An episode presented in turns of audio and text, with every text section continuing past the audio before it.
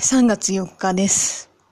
3月もサクサク過ぎていきますが、えーそんな今日もやはり食欲に支配されておりまして、えー今日はあるケーキ屋さんの残り物を、えーまあ、250円で引き取りに、えー行ってきたんですが、えーもらったのは高さ15センチぐらいのやたらとどでかい、ほのかに茶色がかった、えーケーキなんですけど、これがね、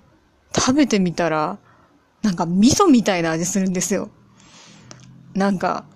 ちょっと焦げたみたいな。でもちょっと塩味みたいな。